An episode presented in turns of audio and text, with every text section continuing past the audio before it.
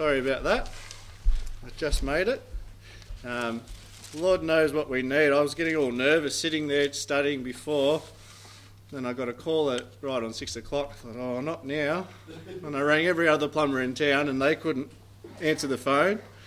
But it took all the nerves away because all I could think about is getting here on time. so the Lord has a, a um, reason for everything. Amen. You can turn to Hebrews chapter 12, verses. Uh, I'm going to read, the first two verses there. While you're turning there, I've just got a couple of thoughts to start us off.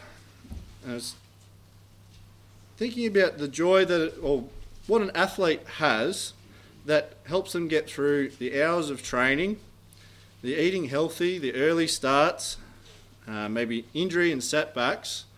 What gets them through that part of um, training or the, the preparing? What helps them to keep going and not just give up? I thought of that and I thought, well, it's the joy of winning, the glory of praises from others. It's that goal. And that's what they have their mind fixed on. They're not constantly thinking about their setbacks or the injuries. I'm definitely not any athlete by a long shot. But for me, sometimes when Tony and I go to boxing, and just going to that on Monday night, I sort of think of every excuse I can through the whole day to not go. But then for me, it's well, it's going to help my health, keep me, give me a little bit of fitness, and it's something to do with a friend as well. So I better go. So those those are the reasons I look forward to that. But let's read these two verses here. Hebrews chapter 12, starting verse 1. Wherefore, seeing we also are compassed about with so great a cloud of witnesses, let us lay aside every weight and the sin which doth, doth so easily beset us, and let us run with patience the race that is set before us, looking unto Jesus, the author and finisher of our faith, who for the joy that was set before him endured the cross, despising the shame, and is set down at the right hand of the throne of God. Now let's open with a word of prayer. Lord, we uh, thank you for your word and the many things we can glean from it. Lord, we just pray now that, um, Lord, that you would speak through me. It wouldn't be any of the um, words of my own, but it'd be your words, Lord, as we um, go through this passage here. In wonderful and precious name, amen. so, as we read these two verses, the main thing I want to look at is what was the joy that was set before the Lord that helped him endure the cross? He knew that it was going to be agonizing, both physically and spiritually.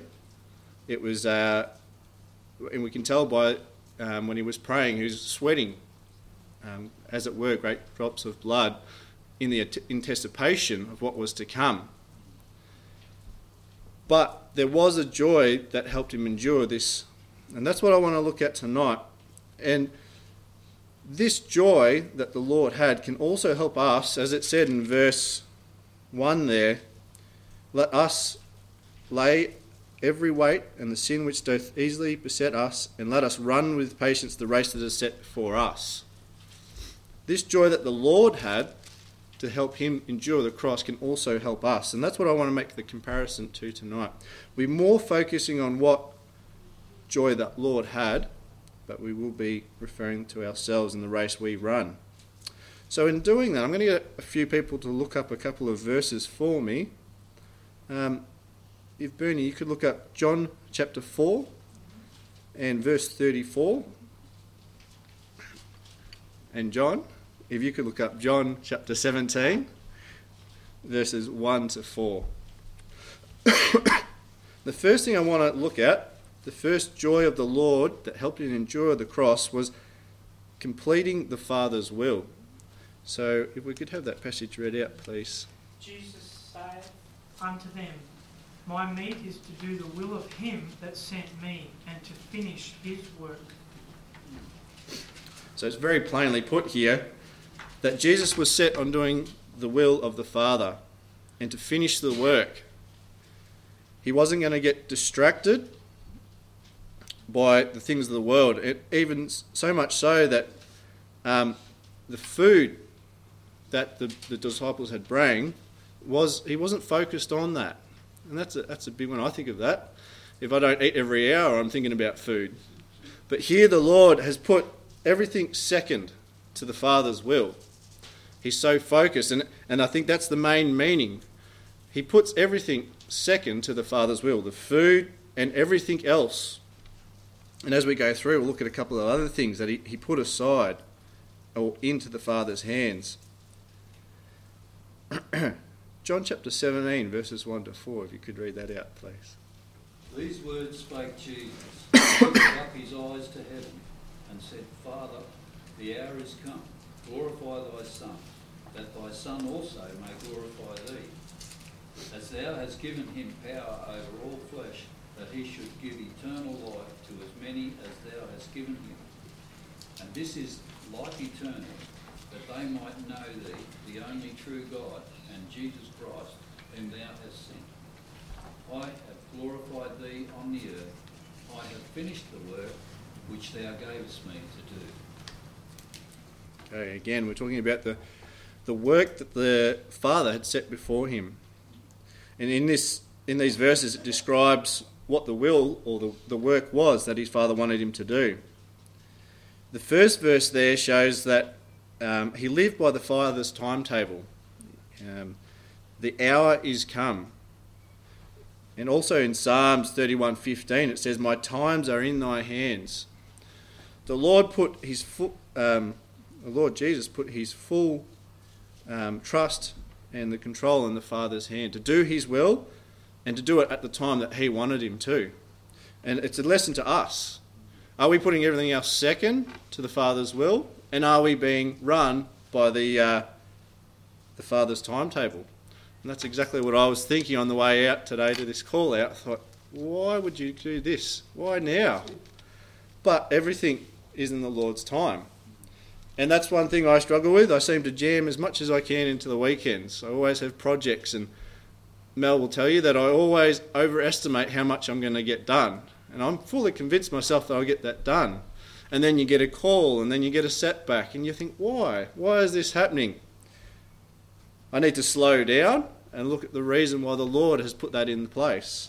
And every time afterwards, in hindsight, you can look back and go, ah, that's why.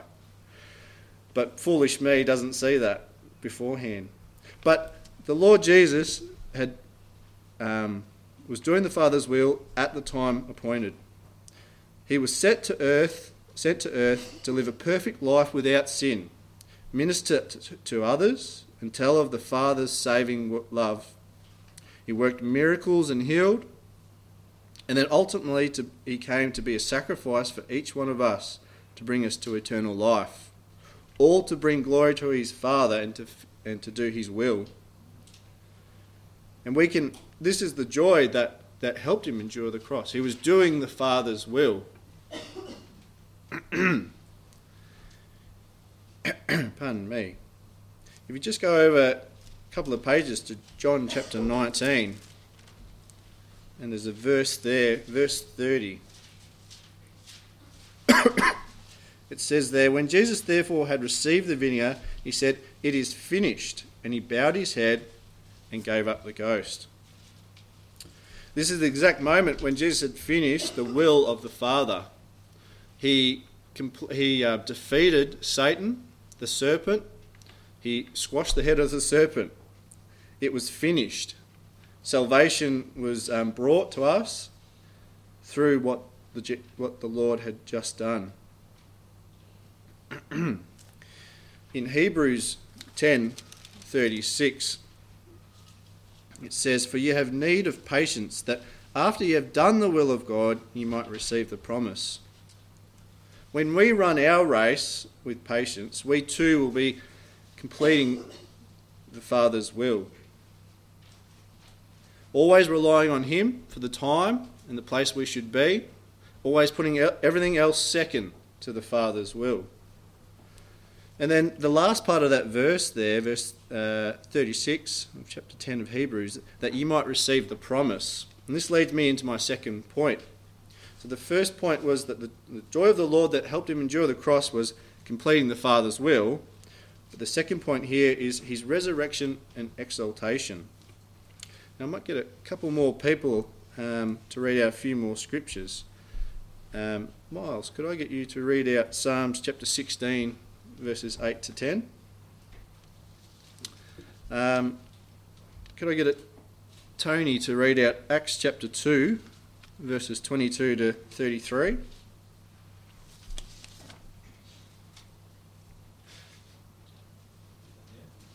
Yeah, if you could, thank you.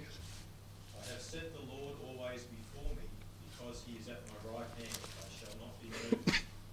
Therefore my heart is glad, and my glory rejoiceth. My flesh also shall rest in hope. For thou wilt not leave my soul in hell, neither wilt thou suffer thine Holy One to see corruption. Thank you. So Jesus could have joy due to what David the psalmist had said. He knew what would come out, that he would be coming out of the tomb alive, and that death, and would defeat death and the grave. He had this full confidence, this full joy. He was not going to leave his soul, God was not going to leave his soul in hell or let him see corruption. Peter also refers to this in Acts chapter 2, verses 22 to 33. And Tony, could you read that out, please? Men of Israel, hear ye these words. Jesus of Nazareth, the man approved of God among you by miracles, wonders, and signs, which God did by him in the midst of you, as ye yourselves also know. Him being delivered by the determined counsel and full knowledge of God, ye have taken, by wicked hands and crucified and slain, whom God hath raised up, having loosed the pains of death, because it was not possible that he should behold them of it. For David speaketh concerning him, I foresaw the Lord always before my face, for he is on my right hand, that I should not be moved. Therefore did my heart rejoice, and my tongue was glad.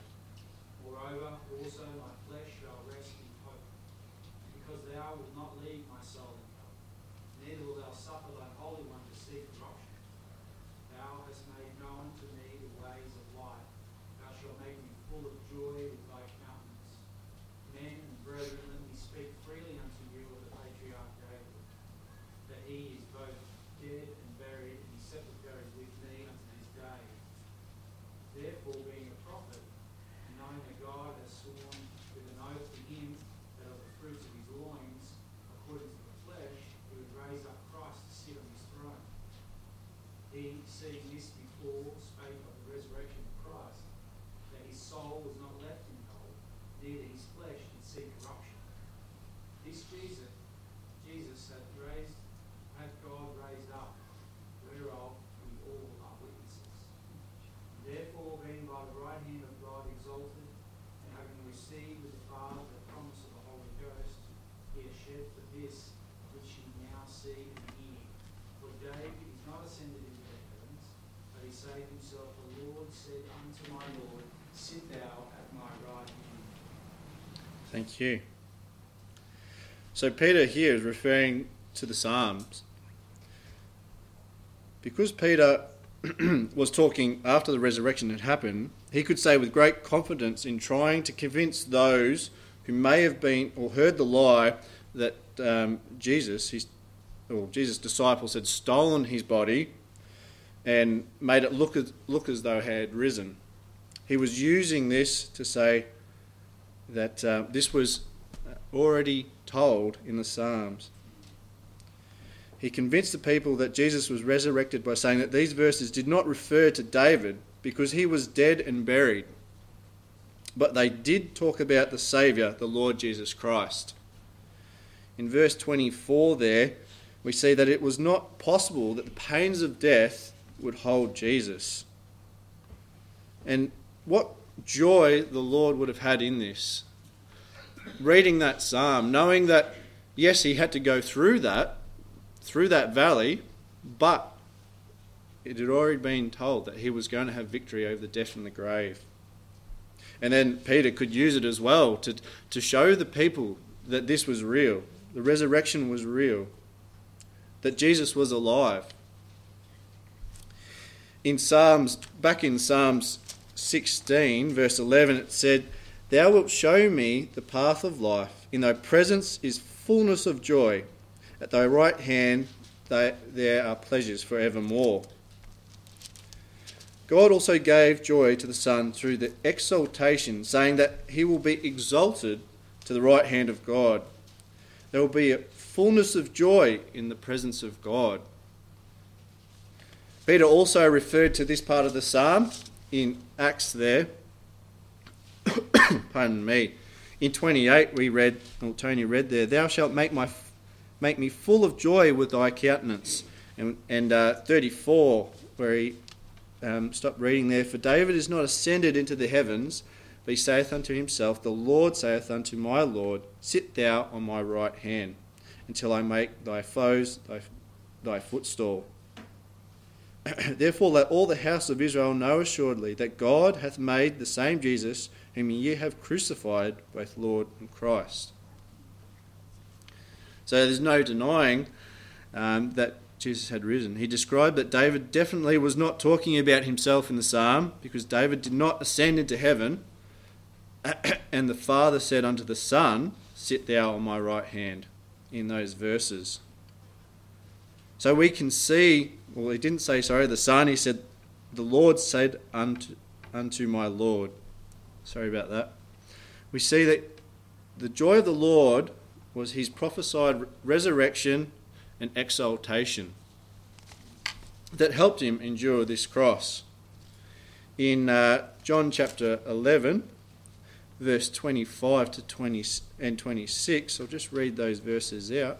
It says, Jesus said unto her, I am the resurrection and the life. He that believeth in me, though he were dead, yet shall he live. And whosoever liveth and believeth in me shall never die. Believest thou this? So we too can have that, have this joy that one day we will be um, resurrected or um, raptured. Will be with the Lord. Just as the, the joy of the Lord was to, to knew that he was going to have um, the victory over the death and the grave, but also that he would be exalted and be in heaven with his Father. We too have this joy as saved people.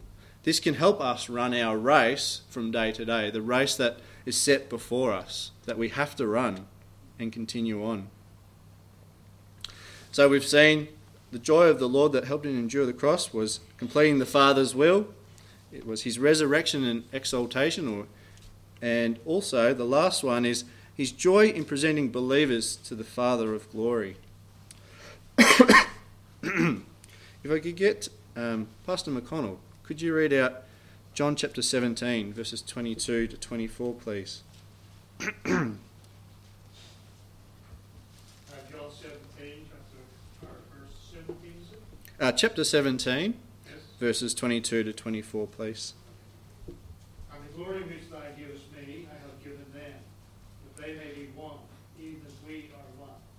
I in them, thou in me, that they may be made perfect in one, and that the world may know that thou hast sent me, loved them, as thou hast loved me. Father, I will that they also hast given me be with me where I am, that they may behold my glory, which thou hast given me, for thou lovest me before the foundation of the world.